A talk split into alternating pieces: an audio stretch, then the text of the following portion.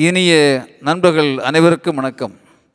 சமன் செய்து சீர்தூக்கும் கோல் போல வாழ்தல் சான்றோர்க்கு அழகு. சமன் செய்து சீர்தூக்கும் கோல் போல வாழ்தல் சான்றோர்க்கு அழகு. வள்ளுவர் பேசுகிறார். இந்த சான்றாண்மை எப்படி சாத்தியம்? இன்னொரு குரலிலே வள்ளுவர் சொல்கிறார் சொற்கோட்டம் இல்லது செப்பம் உறுதலையா உட்கோட்டம் இன்மை பெறின். சொற்கோட்டம் இல்லது செப்பம் உறுதலையா உட்கோட்டம் இன்மை பெறின். அதாவது சிந்தனையில் கோணல் இல்லை என்றால் சிந்தனை செழுமையாக இருக்கும் என்று சொன்னால் அந்த சிந்தனை சொல்லாக பிறகு செயலாக மாறும். அந்த மாற்றம்தான் நடுவு நிலைமைக்கு சான்றாண்மைக்கு வழிவகுக்கும் என்று வள்ளுவர் உறுதியாக கூறுகின்றார். நண்பர்களே ஒரு முறை ஒரு வாழ்வியல் கருத்தரங்கில் ஒரு மாணவன் கேட்கிறான் குருவே நம்முடைய அரசனை பற்றிய உங்கள் கருத்து என்ன? குரு உடனடியாக பதில் சொல்கின்றார் பூனையின் பற்கள். அரசனை பற்றிய உங்கள் கருத்து என்ன? இதுதான் கேள்வி.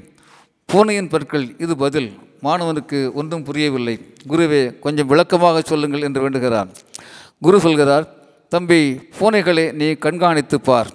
இறை தேடி இறை தேடி மோப்பம் பிடித்து மோப்பம் பிடித்து அவை அலையும். எலிகள்தான் பூனைகளின் முக்கிய உணவு. அந்த காலத்தில் எலிகள் தொல்லை அதிகம். தானிய கிடங்குகளிலும் வயல்களிலும் நிறைய தானியங்களை அவை தின்றுவிடும்.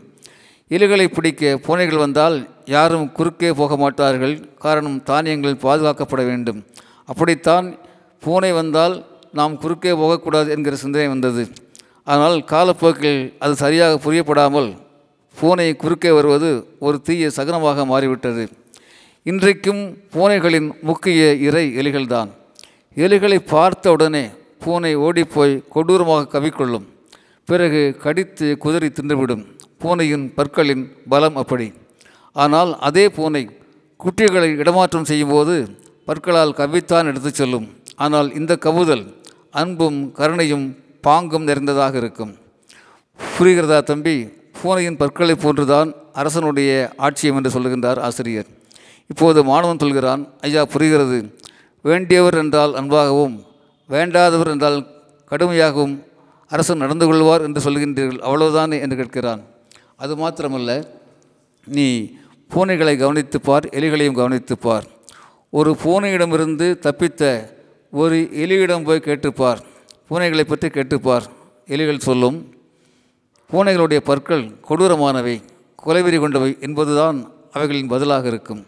ஆனால் பூனைகளின் பற்களை பற்றி பூனை குட்டிகளிடம் கேட்டுப்பார் அவைகள் சொல்லும் எங்கள் தாய்மார்களின் பற்கள் பாசம் நிறைந்தவை எங்கள் தாய்களின் கவுதல் சுகமானவை இதமானவை என்று தான் சொல்லும். இப்படித்தான் பெரும்பாலான மனிதர்களும் சக மனிதர்களை பற்றி பேசுகிறார்கள். தங்களுக்கு வேண்டியவர்கள் என்றால் அவர்களை நல்லவர்கள் வல்லவர்கள் இந்திரன் சந்திரன் என்று பேசுவார்கள்.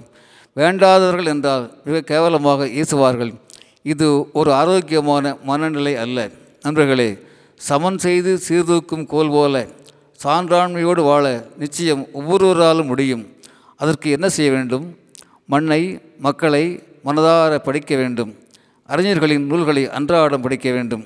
எப்படி வாழ்வது என்பதை? ஆம் எப்படி வாழ்வது என்பதை இறுதி மூச்சு வரை கற்றுக்கொண்டும் கற்றபடி வாழ்ந்து கொண்டும் இருக்க வேண்டும். நண்பர்களே நல்லதை கற்போம் நல்லதை பேசுவோம் நலமுடன் வாழ்வோம். நன்றியுடன் அரங்க கோபால் இயக்குனர் சிபிஐஏஎஸ் அகாடமி காந்திபுரம் கோவை.